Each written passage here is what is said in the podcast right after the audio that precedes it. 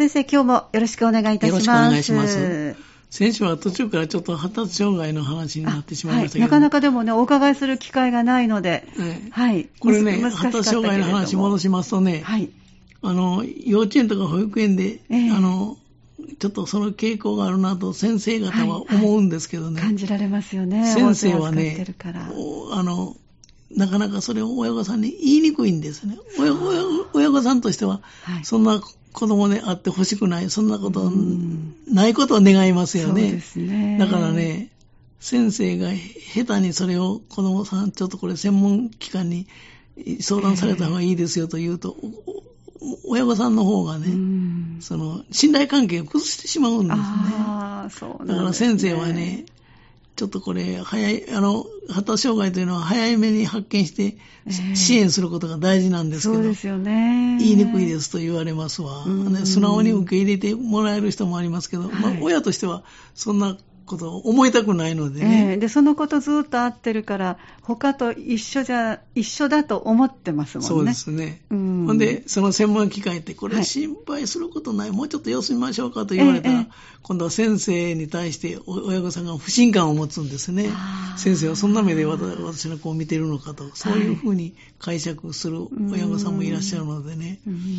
言いにくい。そうなんですね。ということですよね。でも先生方は大勢を見てらっしゃるから、うん、なんとなくわかりますね。そうですよね。私は専門じゃなかったけれども、スイミングのコーチをしてました。それでやっぱり3歳、4歳を中心に、もう常に本当にたくさんの方を見てるので、はいはい、やっぱり反応が違うお子さんっていうのはすごくわかります。そうでしょう。えでも、お伝えするのは、とてもあの難しいのは難しいですよね。はい、わかります。えー、だから、ましてや専門の先生方だったら、早く対応された方がいいっていうの分かってらしてのお言葉だけども、親御さんにとっては、そうですよね。素直に受け止められないという。これちょっと裏話ですけど、だからね、はい、その、相談機関なんかに、えー、専門の先生が月に1回ぐらい回ってくる高校へね、高校へじゃないし、幼稚園なんか、はい、保育園なんかね、うん、その先生に担任の先生がちょっと親御さんに言っていただけませんか？私が言うと、はい、あんたは専門家でもないのにという見方をされるし、親にしては非常にその、自分の子供はそんなことないと思いたいですからね、はい、それは親の気持ちもようわかりますわ、えー、そんなこともありますね。あの、まあその、まあちょっと話それましたけど、はい、先週の続きになってしまいましたが、要するに子育てで大事というのか、一番大切なことは、勉強もしつけも大事ですけど、まあ、心理学という立場から考えますとですわ、やっぱり子供の心を育てるというのかな。ね、子供の心を育むのが大事。まあ、まあ、心理学の立場から言えばそうなりますわ。はい、で、その子がこれから大きくなっていくに、その土台になるのが、うん。今までもずっとお話ししましたように、自己肯定感を育むことだ、ねはい、これは非常に大事だと言いましたですよね、はい。はい、で繰り返しになって申し訳ないんですけれども大事なことですのでまたしても言いますけれども、自己肯定感というのは自分は生きている価値があるとか、生きていていいんだとかね私は大切な存在なんだとか、私は私でいいんだ要するに、昔こんな言葉が入りましたけど、オンリーワン、ナンバーワンではなしに、オンリーワン、なんかその歌もありましたですね。ありましたですよね。ナンバーワンではなしに、私は私で、これが私の欠点も含めて私なんだ。地球上で正しそうには私なんだ。という、そういう感覚ですね。オンリーワンの感覚ですよね。要するに自分は大事な人間なんだという気持ち。これが自己肯定感なんですわ。で、自分が大事でこそ、人も大事な人なんだと思いますわね、うん、そうですね。だからね、この自己肯定感をうまく育てるということが大事なんです。で、この自己肯定感というのは、乳幼児期にお母さん、またお母さんに変わる人、まあ普通はお母さんが多いですけど、お母さんから十分に愛されて、要するに愛をたくさんもらって、いわゆる愛着が形成されることが元になるんですよね。うん、で、私は生まれてきてよかったんだという気持ちが育ちます。うん、そうすることによって自分のお母さんとか周りの人を信頼することがでできますよね。だから愛着が形成されて、心理学では基本的信頼感なんて言いますけども、他者を信頼する気持ちが生まれてきて、そこから、あの、基本的信頼感が生まれてきて、そこから、その基本的信頼感が元になって、自己肯定感というのが育つという、育まれるということになるんです。で、自己肯定感というのは繰り返し言いますけれども、自分は生きている価値があるんだと。生きていていいんだと。まあ、家族やみんなにとって私は大切な存在なんだ。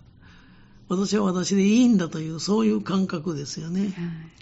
で、これが、ね、非常に大事なんですよ、生きていく上において。人生を楽に生きることができる。そうですね。で、その逆に考えますとよくわかりますけれども、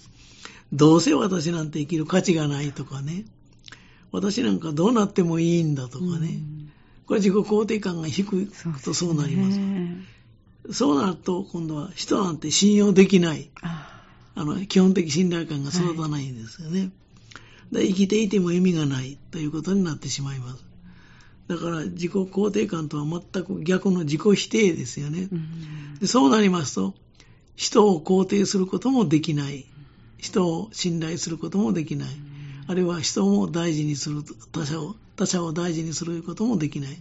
要するに人を愛することができなくなるわけですね。で、私はよく言うんですけど、小さい時に愛をたくさんもらった人は大きくなって愛をあげることができるという、まあ、こういうことが言えると思います。その愛をもらい損なう、あるいはそれを下手にもらうと、いびつな愛をになってしまう、ね、条件付きだとね、なってしまいそうですね。そうですよね、えー、こうこうこういう子でいい子だったらいいのにと言われるの、ね、だからその、愛の形として、これも問題なんですけど、非常に独占欲が強い人もいれますよね。はい、ちょっとその、例えば、夫婦関係で、ちょっとその奥さんが他の人と話をすると非常にやきもちを焼くとか、うんはい、嫉妬するとかね。それはいびつな愛なんですけど、これは幼児期の愛のもらい方に問題があったと。そこにずっと降りてくるわけですね。そういうことが言えるんですよね。だからその、少年の犯罪なんかも、ずっと戻っていくと、やっぱりこの愛着に戻ってくるんです。ここのとこで愛をもらえることに失敗したとか、人を信頼できないとか、自分を、その代わり自分もあまり大事にすることができないから、人を傷つけることも可能になってくるとか、こういうふうなことが言えると思うんですよね。じゃあ先生、やっぱり虐待っていうのも連鎖するって言いますけど、それも同じですか？そうですよね。そういうことも言えると思いますよね。そうですか。どういうことかと言いますと、その自己肯定感が高ければ、世の中を前向きに生きていけるんですよね。はい、だから失敗しても、今度頑張るぞという。まあ人生そんなうまくいかないことが多いですけど、失敗とか裏切られることがあったとしても、うん基本的信頼感があったり、基本的に自己、あの、こう自己肯定感が高ければ、次頑張るという気持ちになって、前向きに生きられるという、はい、そういうことが言えると思うんですよね。だから、一番私は心理学から考えますと、やっぱりその子供の心を育てるということかな。うんね、子供の心を育むというのが一番大事なんだな、ではないかなと思うのは、はい、そういうことだと言えると思うんですよね。だからこの辺のところが非常にそのやっぱり小さい時にどういうふうに育てられたかということがね、うん、性格性格形成の問題になってくるんですけどね、そういうところがまあ欠けてくると本人も不幸ですしね、周りも不幸ということになってしまいますよね。で、そういう、まあ、うまく愛をもらえなかった人が今度は大きくなる過程で取り戻すこともできるんですけど、大変時間がかかるということですよね。で一旦できたそのパーソナリティというのはなかなか変わりにくいものですからね。そうですね。あの周辺は変われても、その本質というのは案外変わりにくいものなんですよね。ねうんまあ、そんなことも言えると思うんですよね。だから、その3歳までに自己肯定感をしっかり育てられた子供は、これから先というか、生涯にわたって前向きに、まあ、いわば幸せに生きていくことができる。幸せ感を持ってというのかね、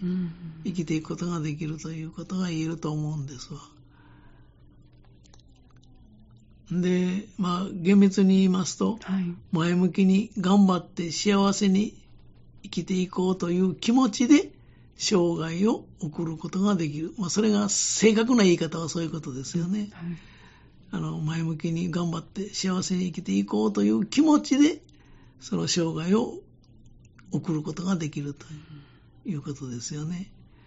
だから、三つ子の魂100までという言葉は、はいまあ、いろんな解釈があると思うんですけども、えー、いろんな意味があると思うんですけど、今言ったその前向きに3歳までに自己肯定感をしっかり育てられると、前向きに頑張って幸せに生きていこうという気持ちで生涯を送ることができるという、これ、ここっからその、こういう意味もあるんではないかとか、私勝手に考えてるんですけど、三つ子の魂100までというのは、そういう意味にも解釈できると思うんですよね。ところがですね、この、世界の子供たちの自己肯定感の調査の中ではね、特に日本の子供は自己肯定感が低いと言われてる、そうですね。あの、時々目にしますけど、本当に低いですよね。低いでしょ。うん、だから自分なんて生きている価値がないとか、自分は何をしてもダメだとか、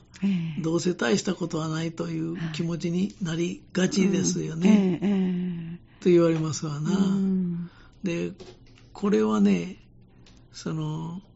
アメリカとか中国の子供は自己肯定感が非常に高いんですよね。はい。はい、日本人は奥ゆかしいと言われるに関連するかもしれませんですよね。はい、それも微妙なところですけどね。ちょっと関連してね、面白い話をしておきますとね、日本人の感覚というのはね、I am not あ You are OK です。あなたは立派や、私はダメです。I am not OK, you are OK です。アメリカ人は I am OK, you are OK, あなたも OK 自分が先で相手も OK となる。はい、韓国人は I am not OK, you are not OK. あ、どちらも。という傾向が強いというえー、中には、I am OK, you are not OK いうのもありますよね。そういう、まあ、国民性そうですね。ですよね。まあ、その日本人は謝の統計、言うは OK というのは、健常の美徳というような形で出てくる、はいはい、私はダメですけど、あなたは立派ですというようなね、えー、そういうことにつながるかもしれませんけど、はい、まあ、面白い